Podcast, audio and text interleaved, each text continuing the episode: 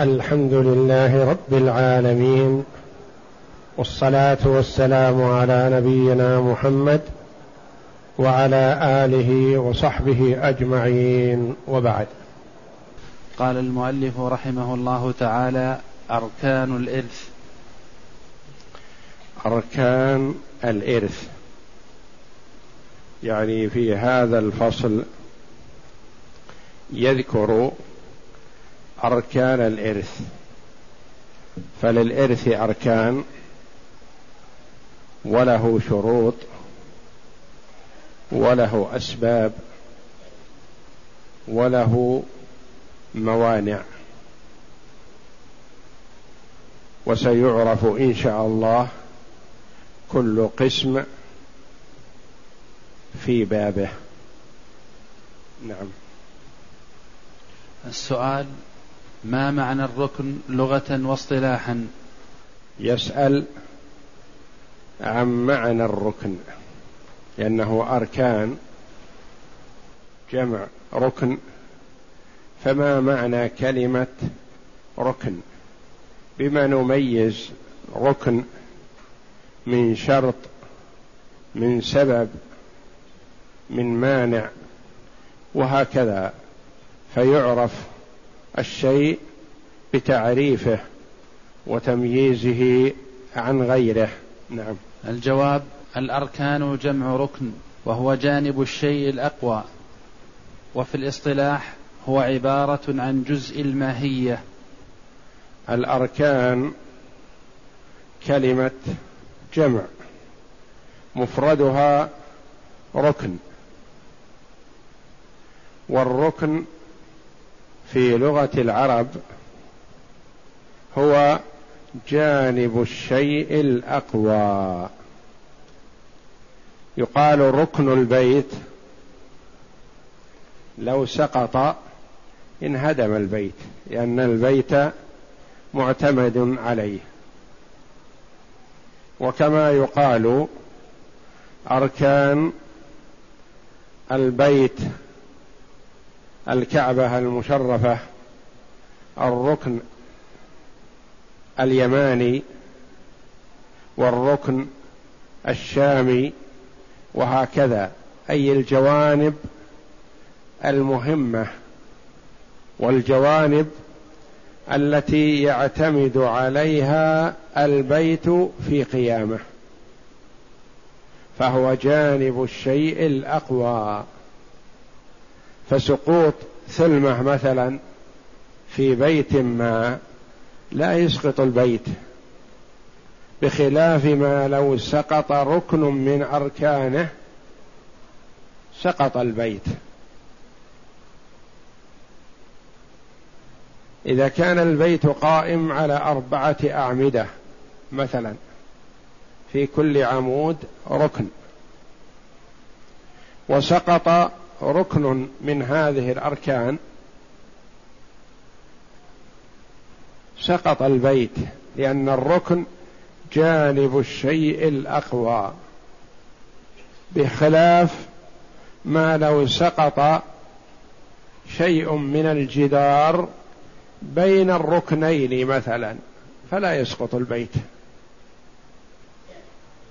فالركن في لغة العرب جانب الشيء الأقوى يعني الجانب المهم الجانب الذي يقوم عليه البيت.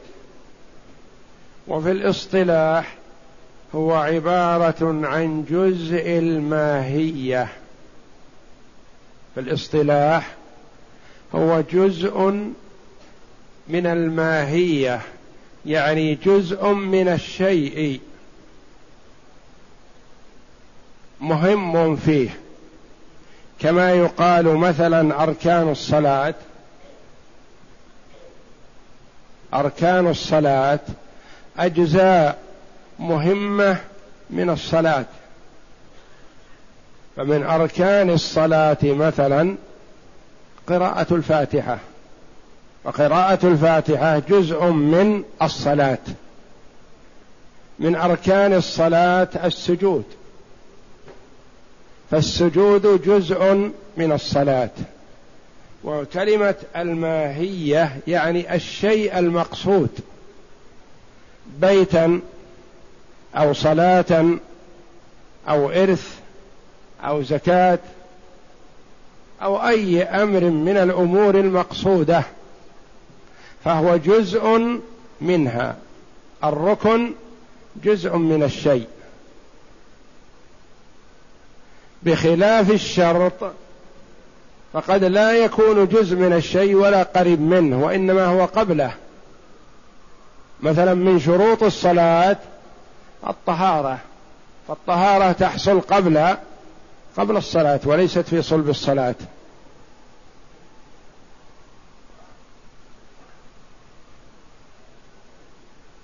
فقول المؤلف رحمه الله وفي الاصطلاح عبارة عن جزء الماهية يعني جزء الشيء المتكلم عنه. يعني جزء من الإرث جزء من الصلاة إذا كان أركان الصلاة. جزء من الإسلام إذا كان المراد أركان الإسلام. يعني ما يتم هذا الشيء إلا بهذا الركن. ما تتم الصلاة إلا بأركانها. ولا يتم البيت ويستقيم إلا بأركانه. ولا يتم الحج إلا بأركانه. فمثلا الطواف بالبيت طواف الإفاضة. جزء من الحج. ما يتم الحج إلا به. ولا يجبره شيء. لا يقال لمن ترك الطواف يجبره دم أو ترك الوقوف بعرفة يجبره دم. لا. لأن هذا جزء مهم في في الماهية في الشيء الذي هو الحج. فهذا معنى كلمة المؤلف رحمه الله هو عبارة عن جزء الماهية يعني جزء الشيء المراد حج زكاة صلاة بيت عمود وهكذا. نعم. كم أركان الإرث وما هي؟ أركان الإرث ثلاثة. وهي, وهي وارث ومورث وحق موروث. أركان الإرث كم هي؟ التي لا بد منها. ثلاثة. ما تتم باثنين ولا تحتاج إلى رابع. يتم الإرث بثلاثة أركان. إذا وجدت وجد الإرث. اولا وارث ومورث وحق موروث. هذه الثلاثة في الإرث لا بد منها. إذا وجد اثنان ولم يوجد الثالث ما وجد إرث ما وجد ورثة ما وجد ميت يورث. ما فيه شيء. أركان الإرث التي لا بد منها وارث ومورث وحق موروث. إذا وجدت هذه الثلاثة وجد الإرث والعمل فيه. ما وجد واحد من هذه الثلاثة ما صار شيء. وجد وارث لكن ما وجد مورث. يحتاج أن نقسم؟ ماذا نقسم؟ وجد وارث ومورث ولم يوجد مال. ماذا نقسم؟ نقسم عمل نقول لو كان له مال لصار كذا وكذا. وجد مورث ووجد مال ولم يوجد وارث. ما وجد وارث المال موجود والميت مات. فما وجد وارث نقول يدخل في بيت المال. من نقسم عليه؟ ما في وارث. لا يعرف له وارث يدخل في بيت المال. أركان الإرث ثلاثة. وارث. من هو الوارث؟ هو المستحق للميراث بعد الميت. هو الذي ينتقل إليه المال انتقالا شرعيا جبريا لا خيار فيه. ما يقول الابن مثلا أنا لا أريد ميراث أبي ليس لي. نقول نعم المال مال أبيك وانتقل إليك جبرا. تنازل عنه لإخوانك تنازل عنه لأخواتك تنازل عنه لزيد لعمر لمصالح المسلمين. لا بأس لكن ما تقول ما أريده هو مالك. تجبر بالسلامة أو التنازل عنه لشخص. فهو المال الذي ينتقل إلى إلى الوارث جبرا. مورث من هو المورث؟ الميت. ميت مات. فهذا ترك المال لورثته. إذا وجد الوارث لكن ما وجد الميت ما مات إلى الآن. يصير في شيء ميراث؟ ما في ميراث ما دام إن الرجل حي فهو صاحب الحق وهو صاحب المال. الوارث من هو؟ هو من يأخذ المال بعد الميت. والمورث هو الذي يترك المال يموت ويترك المال. والحق الموروث هو المال الباقي بعد الميت. فهذه الثلاثة لا بد منها في النظر في الإرث. ما يمكن أن ننظر في إرث إلا بوجود هذه الأركان الثلاثة. إذا وجدت الأركان الثلاثة نظرنا في الإرث. نعم. شروط الإرث. ما معنى الشرط لغة واصطلاحا؟ لغة العلامة. واصطلاحا ما يلزم من عدمه العدم ولا يلزم من وجوده وجود ولا عدم لذاته. نعم. الشروط جمع شرط. والشرط له تعريف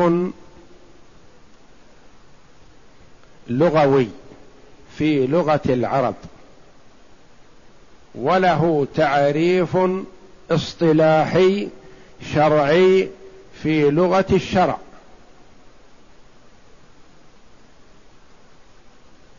ما هو الشرط في لغة العرب؟ الشرط في لغة العرب العلامة. أشراط الساعة ما هي؟ علاماتها. اذا فالشرط في اللغة العربية العلامة على الشيء.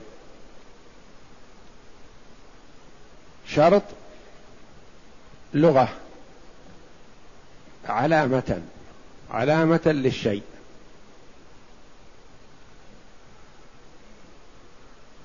واصطلاحا ما هو الشرط؟ من أجل أن نميزه عن الركن وعن السبب وعن المانع. الشرط في الاصطلاح في اصطلاح العلماء في اصطلاح الشرع.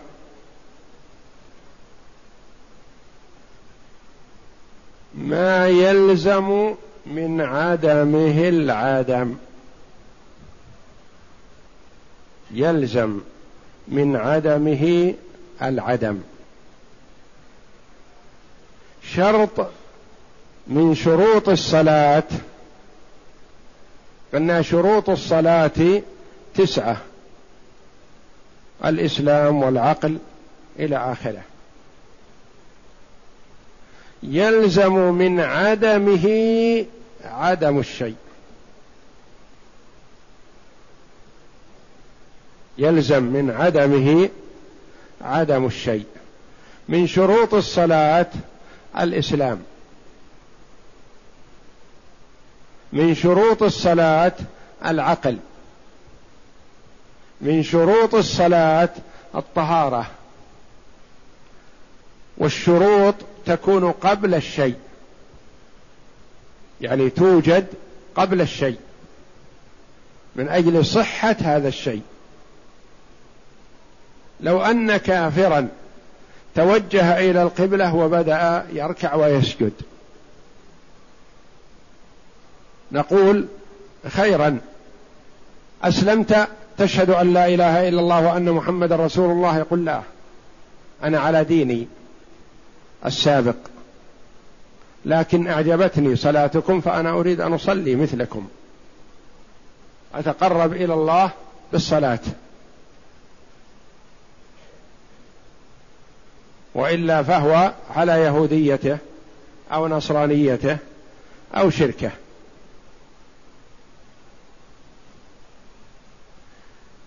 هل وجد هذا الشرط من شروط الصلاة الذي هو الإسلام؟ لا.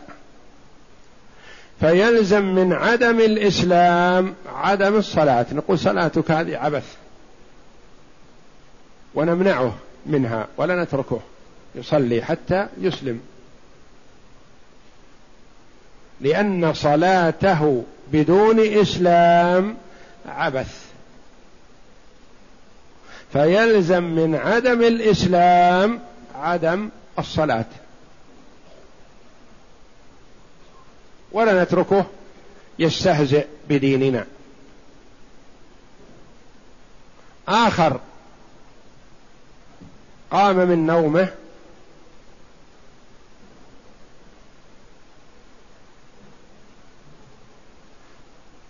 ونقض الوضوء حصل منه البول والغائط. ثم قام يصلي. ما حكم صلاته؟ صلاته باطلة. لم يتوضأ ولم يتيمم. والوضوء وما ينوب عنه من التيمم شرط من شروط صحة الصلاة. فهل وجد هذا الشرط الذي هو الطهارة؟ لا. فيلزم من عدمه يعني عدم الشرط عدم الصلاة. نقول صلاتك هذه عبث.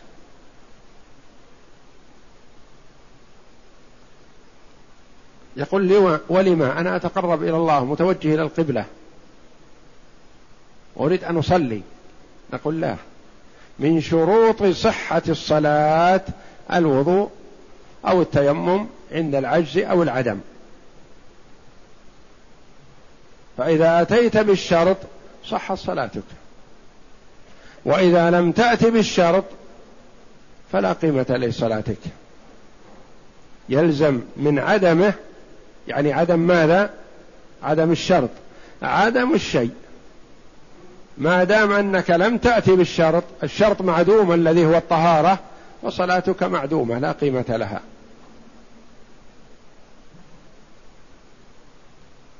واصطلاحا ما يلزم من عدمه العدم. كافر يريد أن يصلي بدون إسلام لا قيمة لصلاته. محدث يريد أن يصلي بدون وضوء ولا تيمم لا قيمة لصلاته.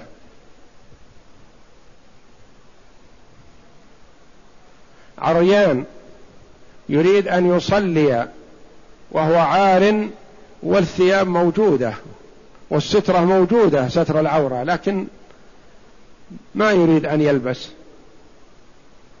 ومن شروط صحة الصلاة ستر العورة.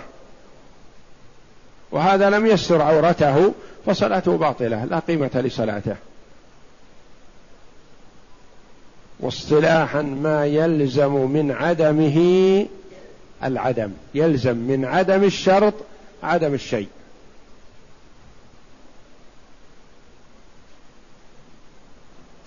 ولا يلزم من وجوده وجود ولا عدم لذاته. انتبه لهذا. ولا يلزم من وجوده وجود. رجل قام وتوضأ وتطهر.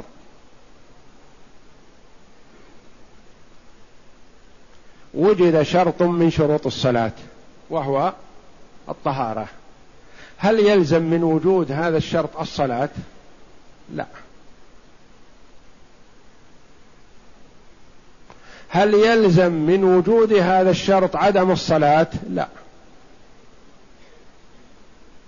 إذا الوجود لا يلزم من وجوده شيء. وإنما التأثير يحصل بعدمه.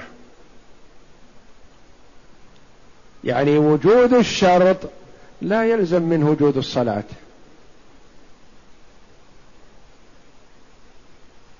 ولد أجبره والده أن يتوضأ ويذهب به إلى المسجد ليصلي معه. فالولد توضأ مع أبيه ومشى مع أبيه. وأبوه لما وصل إلى المسجد دخل وصف في الصف الأول والولد رجع على ظهره. وخرج وجلس عند باب المسجد. ينتظر والده متى يطلع. فلما طلع خرج والده من المسجد أخذ بيده ومشى معه. هل صلى هذا الولد؟ لا. وجد الشرط معه. شرط من شروط صحة الصلاة الذي هو الطهارة. لكن هل لزم من هذا الشرط وجود الصلاة؟ لا ما صلى.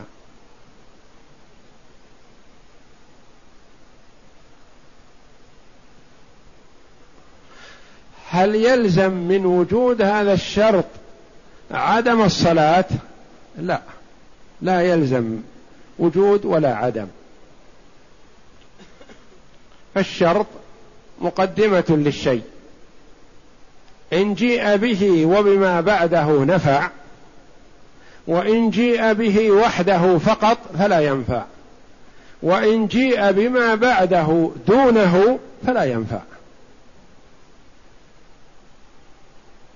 ولا يلزم من وجوده وجود.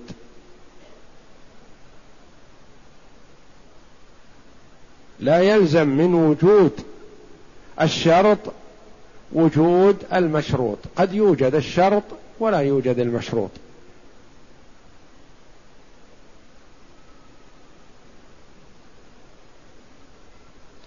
ولا عدم. لا يلزم من وجود الشرط وجود الصلاة ولا عدم الصلاة. إنما الشرط مقدمة للصلاة. إن جيء بها وجد الشرط والمشروط. وإن جيء بالشرط فقط ولم يوجد المشروط فلا شيء. وإن جيء بالمشروط ولم يوجد الشرط فلا شيء. ولا يلزم من وجوده وجود ولا يلزم من وجو من عدمه عدم. ولا يلزم من وجوده وجود ولا من وجوده عدم. يعني قد توجد وقد لا توجد. لكن ما الذي يلزم؟ يلزم من عدمه العدم. إذا عدم الشرط عدم المشروط. وإن وجد الشرط فقد يوجد المشروط وقد لا يوجد. ويوضح هذا المثال بالصلاة والشرط مثلا.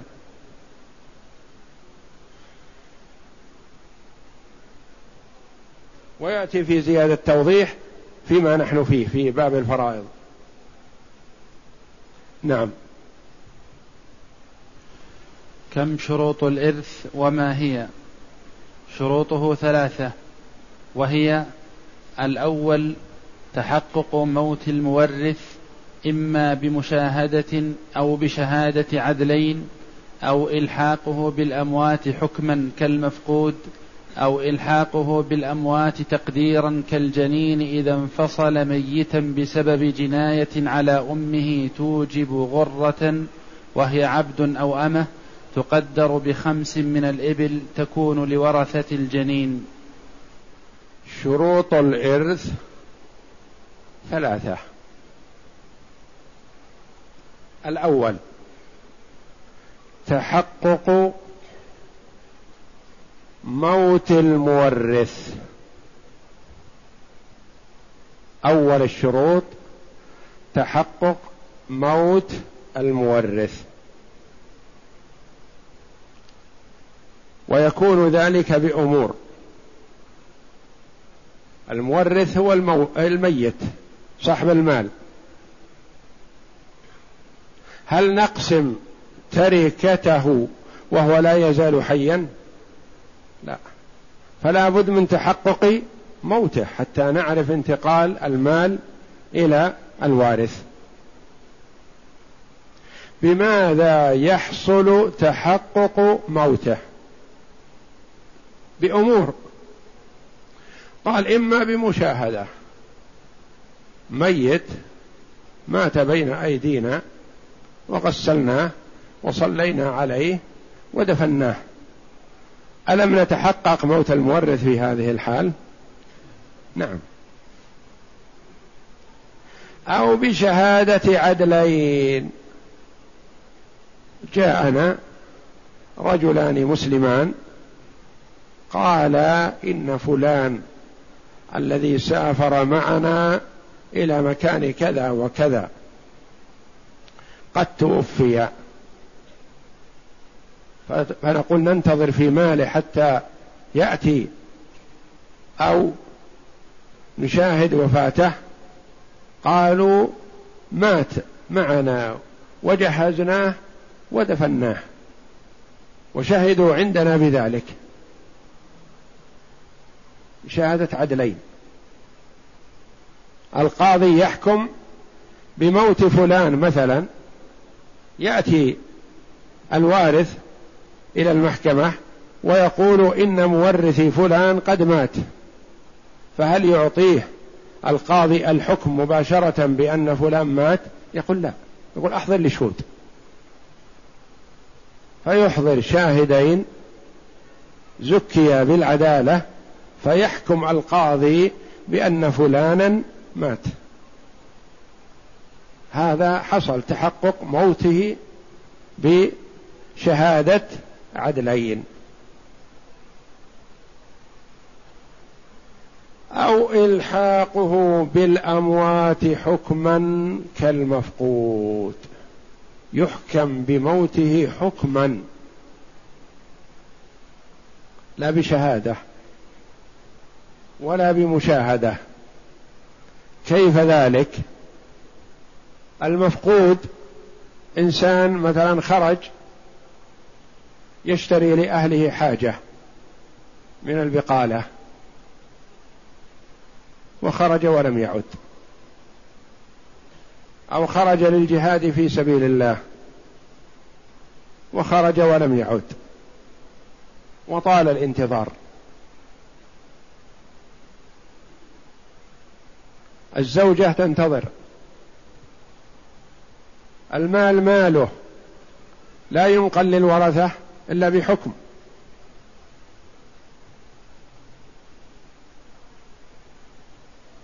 ماذا نعمل؟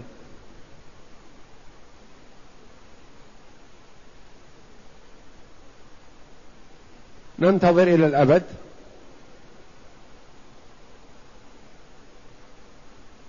نرفع الأمر للحاكم الشرعي. والحاكم الشرعي ينظر. إذا كان غالب فقده هذا خروجه غالبه السلامة انتظر فيه تسعين سنة منذ ولد. وإن كان غالبه الهلاك انتظر فيه أربع سنين منذ فقد. لأنهم قالوا السليم الغالب إنه لا يتجاوز عمره تسعين سنة. والذي خرج وغالب خروجه الهلاك أربع سنين كافية في بيان أمره إن تبين وإلا عرف أنه مات. فحينئذ يحكم القاضي حكما بأن فلانا قد مات. فهذا ألحقناه بالأموات وإلا ما ندري. يحتمل أنه حي يرزق الآن. عنده زوجات وأولاد وإلى آخره في مكان ما. ما ندري عنه. لكن ألحقناه بالأموات الحاقا لأن أمور ونقول مثلا لل... لواحد من الناس هل تجزم بأن فلانا مات؟ يقول لا والله ما أدري. كيف قسمتم ميراثه؟ قسمناه بحكم الحاكم. ألحقه القاضي بالأموات حكما.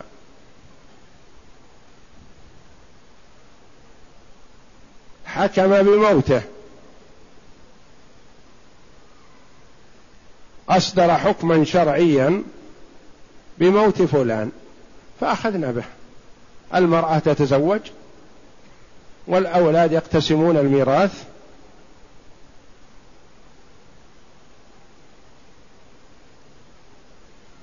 وما ورثه قبل ذلك قبل الحكم بموته يكون من ميراثه. وما مات من مورثيه بعد الحكم بموته لا يرثه. أبوه مثلا مات قبل الحكم بموته بشهر فهو يرث والده. وربما أنه مات قبله بسنوات لكن ما حكم بموته إلا هذا الوقت فما كان قبل هذا الوقت فهو يرثه. أمه الموجودة حال الحكم بموته ترثه الأم ترث ولدها. فهو حكمنا بموته بحكم القاضي. وهذا لم نتحقق موته بمشاهدة ولا بشهادة عدلين وإنما بحكم بحكم صحيح.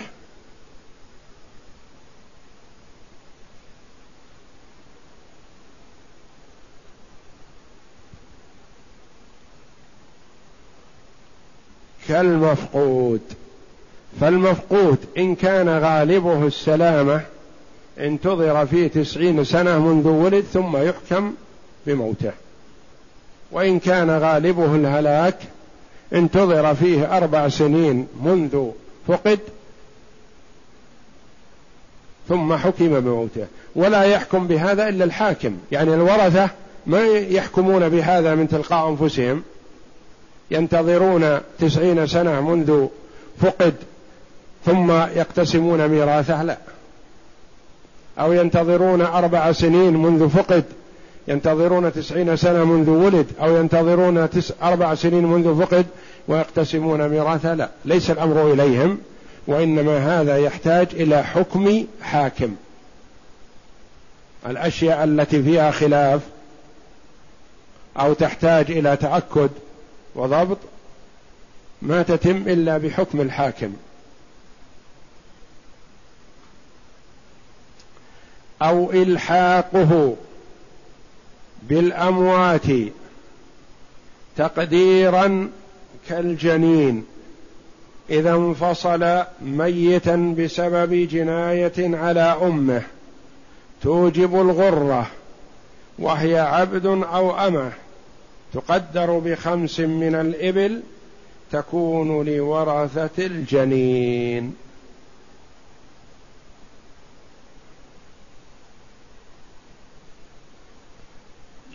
أو إلحاقه بالأموات تقديرا. الأول إلحاقه بالأموات حكما بحكم الحاكم. هذا إلحاقه بالأموات تقديرا. ومثل بهذا المثال. نريد أن نوضح هذا المثال. امرأة حامل.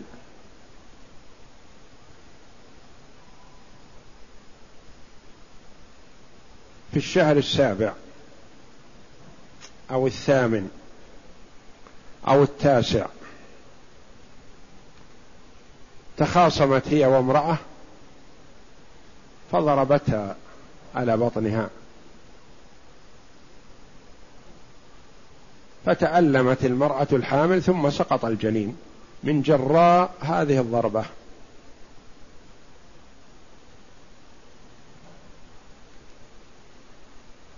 جاءت أم الجنين وأبوه يطالبون بالدية. يقولون نحن كشفنا على الجنين قبل سقوطه وجدناه ذكر. نريد دية دية الذكر. أو وجدناه أنثى نريد دية الأنثى. أو هذا هو. سقط اثنين بهذه الضربة. ولدين ذكور. فنريد دية رجلين. انظروها. سقط الأولاد اثنين ميتين. في المستشفى فنريد دية هذين الرجلين.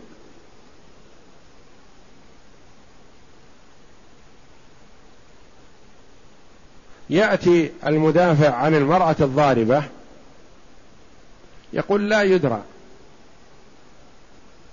هؤلاء الأولاد صحيح أنهم سقطوا من بطن هذه المرأة لكن يمكنهم ميتين من ضربة سابقة. أو ميتين أو من أصل ما وجدت فيهم الحياة ولا وجد فيهم روح. فكيف أغرم مضغة مضغة لحم. سقطت من بطن المرأة أضمنها بديتين؟ لا. فينظر القاضي في هذا بين الخصمين ويقول الجنين نقدر أنه حي. يقول المدافع عن المرأة الجانية ربما أنه ميت من قبل. نقول لا. هذا جنين مستتر في بطن أمه وقد تحرك وثبتت حركته ونفخ الروح فيه بالمشاهدة والعرف. فنقدر أنه حي. ثم نقدر أنه مات.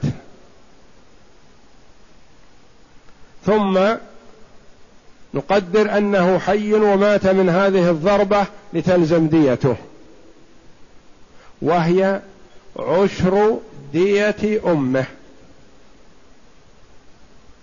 عشر دية أمه. وعشر الدية كم هي؟ خمس من الإبل لأن المرأة ديتها مئة من الإبل خمس خمسين من الإبل والرجل مئة.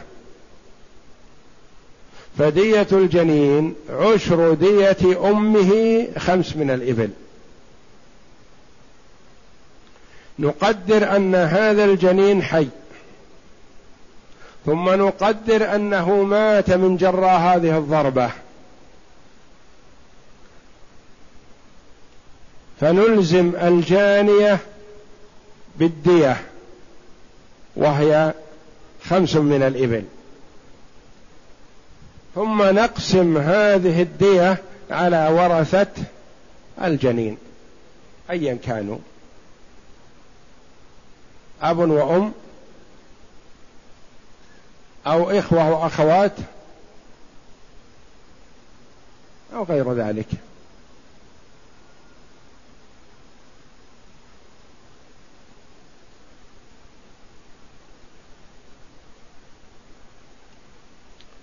أو إلحاقه بالأموات تقديرا.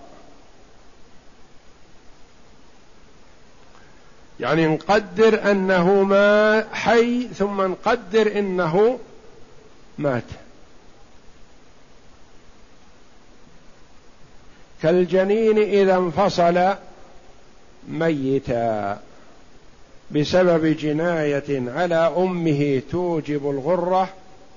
وهي عبد أو أمة قالوا فيه غرة تقدر بخمس من الإبل وهي عشر دية أمه.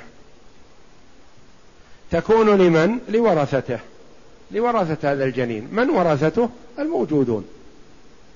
أب وأم للأب الثلثان وللأم الثلث. أب وأم وجمع من الإخوة للأم السدس لوجود الجمع من الإخوة والإخوة يحجبهم الأب فيكون المال الباقي بعد السدس للأب. الأب ميت وهذا الحمل ما اعتدي عليه بعد مات بعدما نشأ في بطن أمه مات أبوه. تكون هذه الغرة للأم وللإخوة والأخوات ومن يرث من جد أو إخوة أو أخوات أيا كانوا حسب الميراث الشرعي.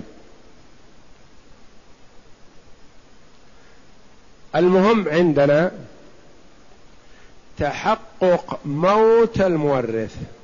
ويتم تحقق موت المورث إما بمشاهدة أو شهادة أو حكم حاكم أو تقدير. أربعة أمور. إلحاقه بالأموات حكما أو إلحاقه بالأموات تقديرا. قدرنا قبل أنه حي ثم قدرنا أنه مات لتورث عنه تلك الغرة. الغرة هي الرقيق. رقيق. عبد أو أمة. مملوك. وتقدر قيمة هذه الغرة بخمس من الإبل. عشر دية الأم. طيب نريد أن نطبق هذا الشرط على التعريف السابق الاصطلاحي. ما يلزم من عدمه العدم ولا يلزم من وجوده وجود. هذا الشرط يلزم من عدمه العدم. إذا لم يثبت موت المورث هل يوجد إرث؟ لا. اذا يلزم من عدم الشرط الذي هو تحقق موت المورث العدم عدم الإرث. تحققنا موت المورث يقينا بواحد من هذه الأمور. هل يلزم الإرث؟ ما يلزم. تحققنا موت المورث. طفل صغير مات في اليوم العاشر من ولادته مثلا. فتحققنا الموت. الموت يقين. وصلينا عليها الطفل ذا. لكن هل يلزم أن نقسم الإرث؟ يمكن ما, ما عنده شيء. هل عنده شيء يقسم؟ لا مال له ولم يوجد له ميراث يرثه. فمات فليس فيه. ما يلزم من تحقق الموت وجود الإرث. الموت تحقق لكن ما وجد الإرث ما يلزم. لكن لم نتحقق الموت يلزم عدم عدم الإرث. نعم. الثاني. الثاني تحقق حياة الوارث بعد موت مورثه ولو لحظة. تحقق حياة الوارث بعد موت مورثه ولو لحظة. يلزم أن يكون الوارث حي حال حياة المورث ولو نصف دقيقة.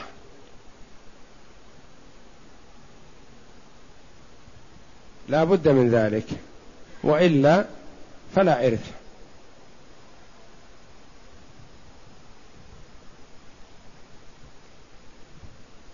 مات الأب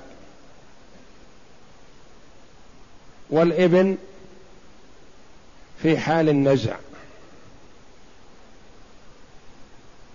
فبعدما خرجت روح الأب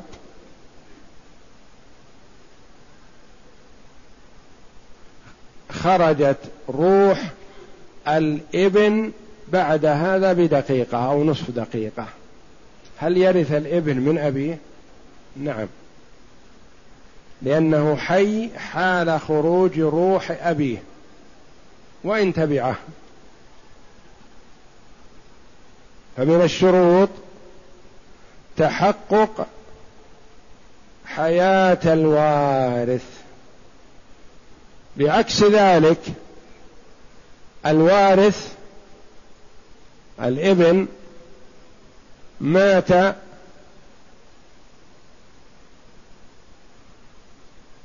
ساعة ما قال المؤذن الله أكبر. لإحدى الصلوات. والأب, نشاهده حي. فحينما قال المؤذن أشهد أن لا إله إلا الله مات الأب. فهل يرث الإبن الذي مات قبل أبيه بقليل يرث من مال أبيه؟ لا. لعدم وجود الشرط. ما كان الوارث الذي هو الإبن موجود حال موت مورثه. كان ميت قبله. الثاني تحقق حياة الوارث بعد موت المورث.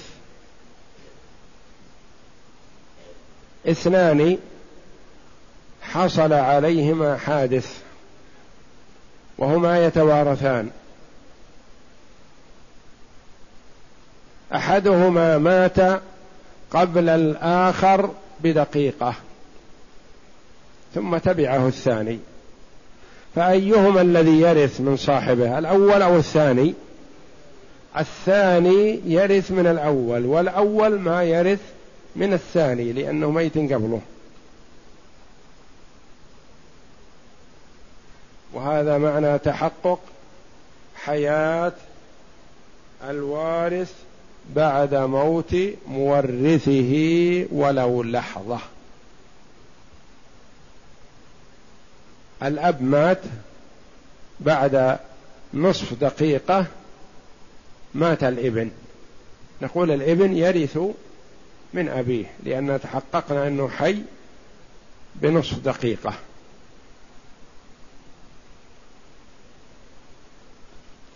إذا ما تحققنا حياته فلا ميراث. انتفى الشرط. الثالث نعم. الثالث العلم بالجهة المقتضية للإرث من زوجية أو ولاء أو قرابة وتعين وتعيين. وتعيين جهة القرابة من بنوة أو أبوة أو نحو ذلك والعلم بالدرجة التي اجتمع فيها الميت والوارث. نعم. الشرط الثالث من شروط الإرث العلم بالجهة المقتضية للإرث من زوجية أو ولاء أو قرابة. لا بد.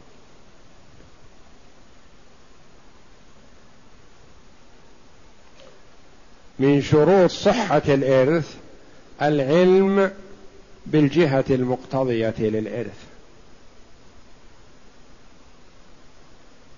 مات شخص وجاء آخر يقول أنا وارثه.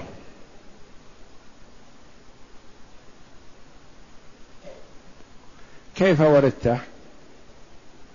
هل أنت زوج لهذه المرأة؟ أو أب لهذه المرأة؟ أو ابن لهذه المرأة؟ أو سيد لهذه المرأة؟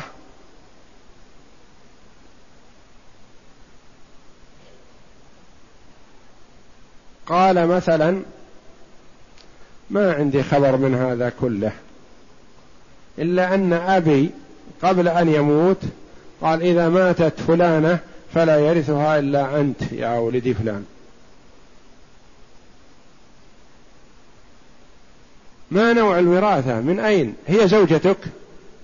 ما أدري. هي أمك؟ هي جدتك؟ أنت سيد لها؟ كانت رقيقة واعتقتها؟ ما أدري. إنما قيل لي إنه ما يرثها إلا أنت. نقول لا هذا ما يكفي. لابد أن تبين لنا. لو جاء إثنان يشهدان بأن فلانا هو الوارث لفلانة. نقول زين. إذا اتهمناهم فرقناهم. وقلنا كيف إنه يرث فلانة؟ من أي جهة؟ يقول هو زوجها. فأبعدناه وسألنا الثاني. قلنا عندك شهادة على أن فلان يرث فلانه قال نعم أشهد بالله العظيم أنه يرثها. كيف؟ من أي جهة؟ قال هو أخوها. إن خلاص لا أخ ولا زوج.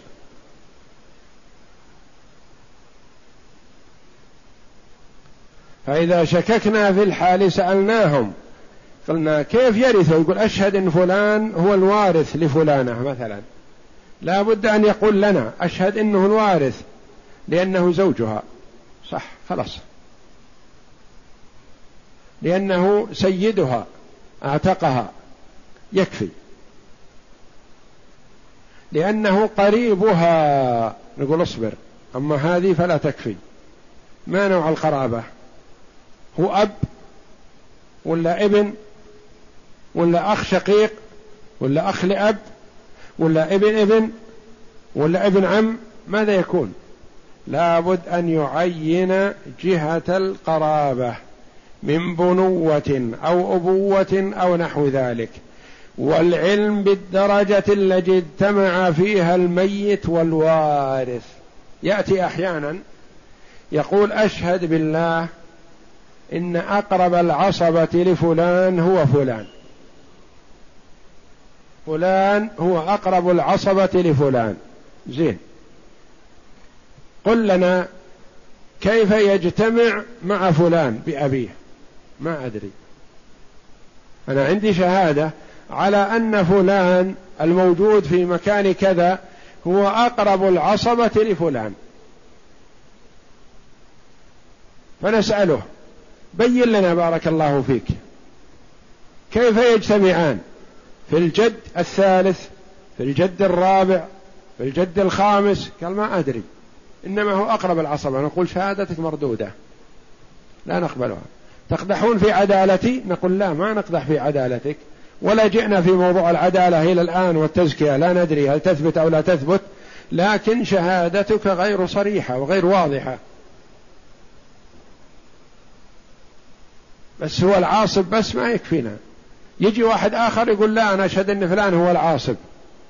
فتتضارب الشهادات عندنا كيف نميز بين الشهادتين؟ بالدرجة. إذا قال هذا وهذا يجتمعان في الجد الثالث. وجاء الآخر قال هذا وهذا يجتمعان في الجد الرابع. عرفنا أن صاحب الجد الثالث هو الأولى بالميراث. العلم بالجهة المقتضية للإرث. يشهد يعني بالقرابة أو الزوجية أو الولاء. والقرابة لابد أن يميز نوع القرابة والشيء ما هي؟ أبوة أو بنوة أو أخوة أو عمومة. وإذا كانت من الحواشي فيبين متى يلتقي بالميت؟ بأي جد يلتقي بالميت حتى نعرف أنه أقرب من غيره.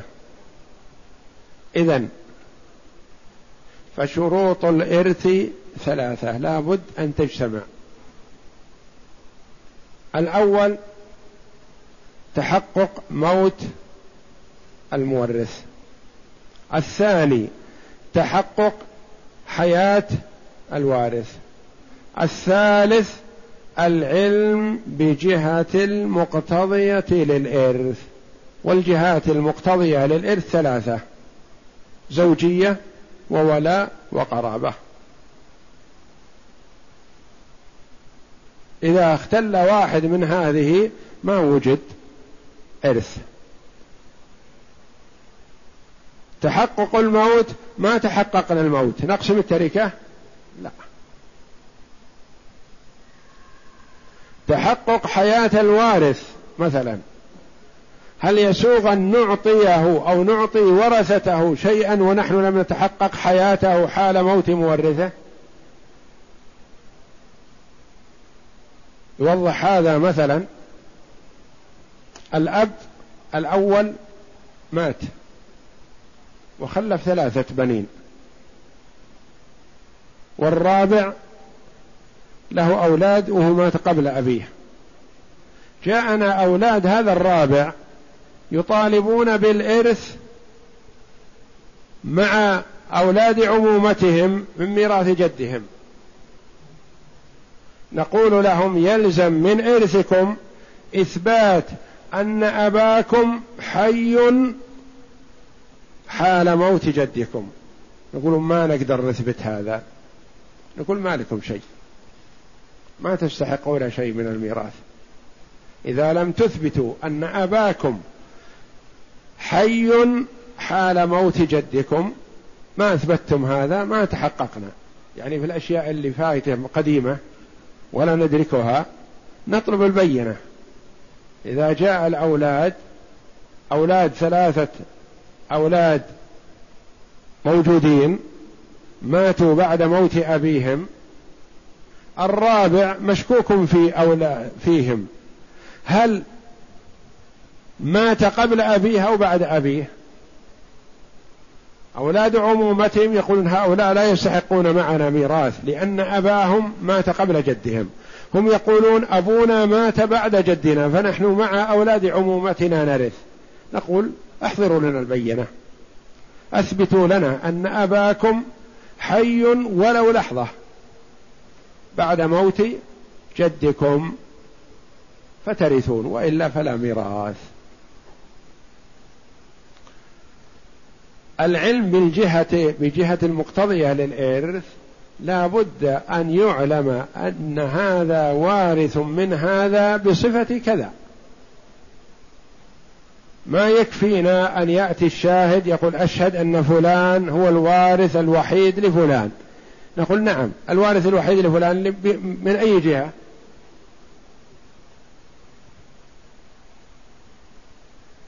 يقول لا أدري لكن استفاض عندنا سابقا إن فلان هو الوارث الوحيد لفلان أو أن فلان واحد من ضمن ورثة فلان. نقول أثبت لنا صفة الإرث من أي جهة؟ يقول والله ما أدري أنا سمعت فقط أنه وارث فقط. نقول ما نقبل شهادتك. يقول مثلا تقدحون في عدالتي؟ نقول لا ما ندري عن عدالتك ولا جئنا إليها إلى الآن لكن شهادتك غير موصلة. لو كانت شهادتك موصلة وصحيحة طلبنا عدالتك. تثبتنا من العدالة لكن لا داعي للتثبت من العدالة لأن شهادتك غير موصلة غير مجدية. إذا قال إنه هو الوارث أو أحد الورثة نقول شهادتك غير مجدية حتى تبين لنا جهة الإرث.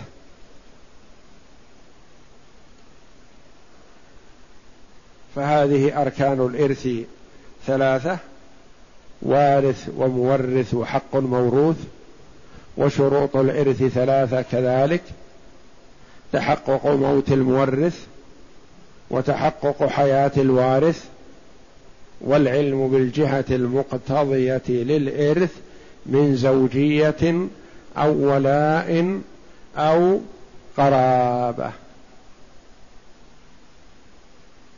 يأتي في المواريث القديمة يقول مثلا يأتي الشاهد يقول أشهد أنا أن خديجة بنت فلان مثلا وارثة من فلان. هل نكتفي بهذه الشهادة؟ نقول لا يا أخي. هي زوجته؟ يقول لا أدري. هي بنت ابنه؟ يقول لا أدري. هي أخته؟ يقول لا أدري. نقول إذن شهادتك غير موصلة. فإذا شهد أن فلانة وارثة من فلان ولم يبين جهة الإرث ما قبلنا شهادته. أو قال أشهد أن زيد هو أحد ورثة عمرو الذي مات منذ خمسين سنة. زيد هذا الذي ورث من عمرو. أهو أبوه أو ابنه أو أخوه أو ابن أخيه أو ابن ابنه أو ابن عمه يقول لا أدري هو وارث قطعا عندي لا أشك أنه وارث. نقول بين لنا الجهة يا أخي علشان نحكم بصحة شهادتك. يقول لا أدري وإن بغيتوا تردون شهادتي ردوها ما علي منكم. نقول نردها ولا نبالي. يقول تقدحون في عدالتي نقول لا ما جئنا في موضوع عدالتك. لكن شهادتك غير موصلة غير مفيدة. وإلا موضوعك أنت متأخر. إذا كانت شهادتك موصلة ومفيدة إذا ثبتت نظرنا في موضوع عدالتك. واضح؟